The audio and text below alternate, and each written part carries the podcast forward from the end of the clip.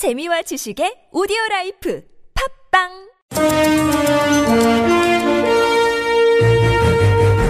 여러분의 합리적 판단을 돕기 위해 오늘의 뉴스를 골랐습니다. 백병규의 뉴스 체크.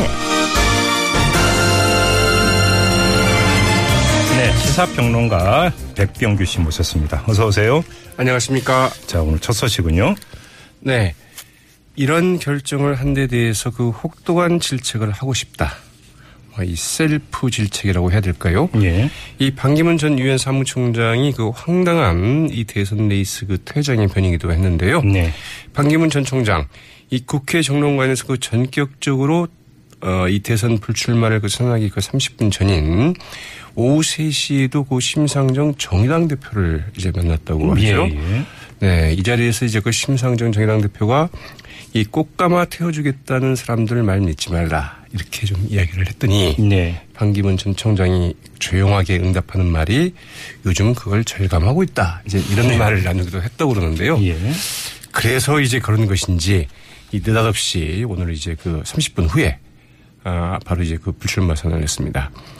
이 새누리당과 그 바른정당 등 오늘 오전에 시작한 그 각 당 예방 일정을 이때까지도 이제 그 계획대로 그 소화를 했다는 얘기인데 네. 그런 다음에 느닷없이 이제 그 국회 정론관으로 가서 이제 그 대선 출마를 접겠다고 선언을 한 것이죠. 예. 기자들이 언제 결심했느냐 이렇게 이제 물어보았습니다. 그랬더니 오늘 오전에 혼자서 결정을 했다 이렇게 말을 했다고 하네요. 그랬다면서요. 네. 이 대선 출마 포기를 선언하면서 이런 결정을 하게 된 데 대해서 그 자신에 대해서 혹독한 질책을 하고 싶다. 고 이제 이야기를 했는데 네. 어제까지만 하더라도 그 대선을 좀 완주하겠다는 뜻을 분명히 했다가 사실 뭐 납득할 만한 설명 없이 이 손바닥 뒤집듯 그 대선 중도 포기 선언을 한 것에 대해서 과연 얼마나 혹독한 셀프 질책으로 그 진정성을 보여줄 것인지 좀 지켜봐야 될 것 같습니다. 어제 개헌협의체 만들자고까지 제안을 하지 않았습니까? 기자 맞습니다. 간담회에서. 네. 네, 그러니까 이제 그 정치인 말은 정말 어? 이 콩으로 매주를 써도 못 믿겠다. 이런 말이 나오는 이유가 바로 이제 이런 그 정치인의 그 처신 때문이 아닐까 싶은데요. 네. 네, 그런 점에서 사실은 굉장히 좀 실망스러운 이런 행보라고밖에 볼 수가 없겠죠. 아무튼 대선 판도는 요동치게 생겼습니다. 지켜보도록 하고요. 다음 뉴스로 가죠. 네, 박근혜 대통령 측이 오늘 그 탄핵 심판 10차 변론에서 그 15명의 그 증인을 좀 추가로 신청을 했습니다. 탄핵 심판의 속 도를 늦추기 위한 것 아니냐 이런 풀이가 뭐 당연히 나오고 있고요. 이정미 그 헌재 수장 그 권양 대행은 그 재판부 회의를 거쳐서 그 채택 여부를 이제 결정하겠다고 밝혔는데요. 이 박근혜 대통령의 그 대리인단 또 오늘 그 변론에서 이박박 대통령의 그 탄핵은 이 최순실 씨와 고영태 전 WK 이사의 그 불륜 때문이다. 이러면서 그 지난 9차 변론에 이어서 이 탄핵 변론을 이 불륜 스캔들로 좀 몰아가고 있다고 하죠.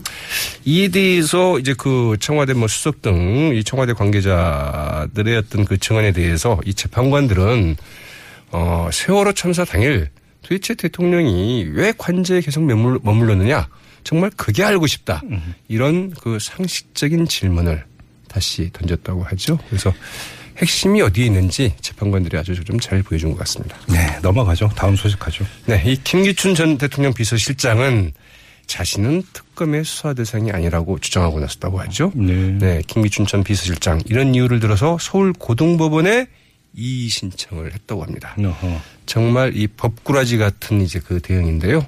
어, 여기에 대해서 그 특검 대변인인 그 이규철 특검보 이 특검은 그 김기춘에 대한 그 피의 사실이 특검법 제2조의 그 수사 대상에 해당된다는 취지의 의견서를 이제 서울 고법에 그 송부를 했다고 밝혔, 밝혔는데요. 네. 네, 이 신청 48시간 안에 이제 그 결정을 좀 해야 된다고 그러죠.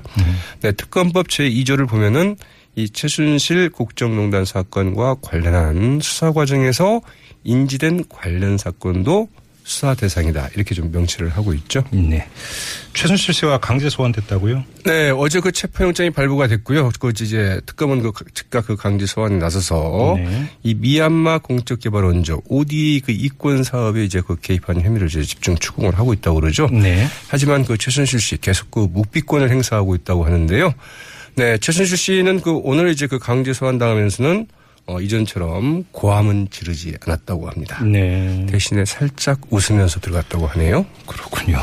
아무튼 그리고 또 이제 특검 이제 그 주목되고 있는 또 하나의 이유가 청와대 압수수색 때문 아니겠습니까? 어떻게 하느냐가 관건인데요. 네, 그렇습니다. 이거 박 대통령 이제 대면 조사와 그 청와대 압수수색이라는 그 두 가지 큰 관문이 좀 남아 있죠. 예. 네, 그 청와대 그 압수수색과 관련해서는 그 일정이나 방식, 범위 등을 지금 청와대와 그 협의를 하고 있는데 청와대가 이제 보안상의 이유로 이 경내 압수수색은 안 된다 이런 입장을 좀 굽히지 않고 있다고 그럽니다. 그래서 네. 그 협상에 좀 난항을 겪고 있다고 그러는데 네. 특검 역시 압수수색은 꼭 해야겠다. 아, 이러면서 그 청와대를 좀 압박을 하고 있는데 이게 이제 어떻게 결론이 날지는 좀 지켜봐야 될 것 같고요. 이 박근혜 대통령에 대한 조사도 그 당초 그 이달 초에 그 대면 조사를 좀 하겠다는 그런 일정이었는데 이 박 대통령 측이 이 둘째 주나 셋째 주에 했으면 좋겠다. 이렇게 해서 일단 세부 일정을 좀 조율하고 있다고 그럽니다. 그러나 이 박 대통령 측이 그동안 보여왔던 모습에 비춰보자면 과연 대면 조사가 이루어질지도 좀 그때 가봐야 알지 않을까 싶기도 하겠죠. 알겠습니다. 자, 다음 뉴스로 넘어가죠. 네, 현직 장관과 그 청장들이 그 업무용 휴대전화를 좀 무더기로 폐기하고 있다고 하죠. 네. 네, 서울신문이 오늘 보도한 바에 따르면 각 부처 그 장관과 그 청장은 물론이고 그 비서진들의 그 휴대전화까지 지금 지난해 연말부터 일제히 좀 폐기하고 번호까지 바꾸고 있다고 합니다. 장관과 그 청장들이 사용하는 휴대전화는 이 국정원이 제공하는 그 도감청 방지용 이 보안칩이 장착된 휴대전화인데 네. 네, 지난해 연말 이후에 어, 이 해킹 등 보안 문제 때문에 이를 좀 폐기하고 있다. 이렇게 이제 설명을 하고 있다고는 합니다. 예. 그러나 이 폐기를 지시하는 곳이 어디인지 왜 전화번호까지 바꾸고 있는 것인지에 대해서는 이 명확한 설명을 내놓고 있지 않다고 하고요. 국정원에서는 그거 답해 줄 수 없다. 이제 이런 응답만 하고 있다고 그러죠. 예. 여기에 대해서 그 민주당과 그 국민의당 그 대변인 인론평 등을 통해서 무엇을 그리 숨길 것이 많아서 그 보안칩이 장착된 그 휴대전화까지 그 폐기하느냐 이렇게 의문을 제기했고요. 황교안 그 대통령 권한 대응은 누가 왜 이런 지시를 내렸는지 밝히라고 이제 촉구하게 됐습니다. 잠시 후 3부에서 바로 이 사실을 단독 보도한 기자 연결해서 자세히 한번 들어보겠습니다. 자, 다음 뉴스는요. 네, 2015년 그 메르스 유행 당시 그 접촉자 명단 제출 지연 등으로 이 초동 방역의 그 실패를 해서 메르스 확산의 그 결정적인 계기를 제공한 그 삼성 서울 병원 여기에 이제 그 과징금 806만 원이 부과가 됐습니다. 806만 원이요. 네. 예. 복지부는 오늘 그 메르스 확산의 그 책임을 물어서 그 삼성서울병원에 업무 정지 15일의 그 행정 처분을 부과했다고 밝혔는데요. 그러나 그 입원 환자 2,000명을 모두 이송해야 되는 어려움, 그리고 하루 평균 8,000명의 그 외래 환자들이 겪을 진료 불편을 고려해서 업무 정지에 가름하는 과징금 처분을 이렇게 내렸다고 이제 설명을 했네요. 업무 정지에 가름하는 과징금인데 삼성병원이 800, 800만 원밖에 못 버나요?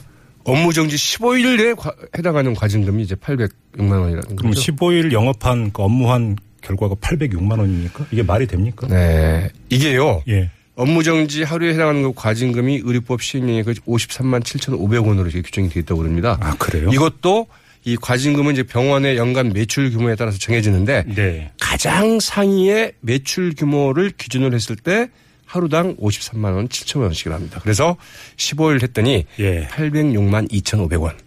이것만 내면 됩니다. 짧게 한 30초 남았는데요. 짧게 한 소식만 더 전해 주시죠. 네. 네. 오늘은 뭐 이제 그, 그, 불출마 선언한 분들이 있는데요. 네. 어, 박원순 서울시장도 이제 며칠 전에 대선 불출마를 선언하지 네, 네, 않았습니까? 네, 오늘 그 다시 이제 그 귀환을 알렸습니다. 음. 자신의 페이스북에 이 지리산을 다녀왔습니다. 천왕봉에서 노고당까지 걸었습니다. 그 긴 걸음 속에서 아직도 제 마음 속에 비워내야 할 것이 많다는 사실을 깨달았습니다. 이런 네네. 글을 남겼다고 하죠. 알겠습니다. 그 비워진 마음 속에 시민을 그 고통의 삶을 그것을 해결할 방도를 헝클어진 세상의 매듭을 풀어보겠다. 이런 새 출발을 다짐을 했다고 하네요. 이제 시장에 집중하시겠죠. 네. 자, 뉴스 체크 이렇게 마무리하고 인사 나누겠습니다. 수고하셨습니다. 네, 고맙습니다.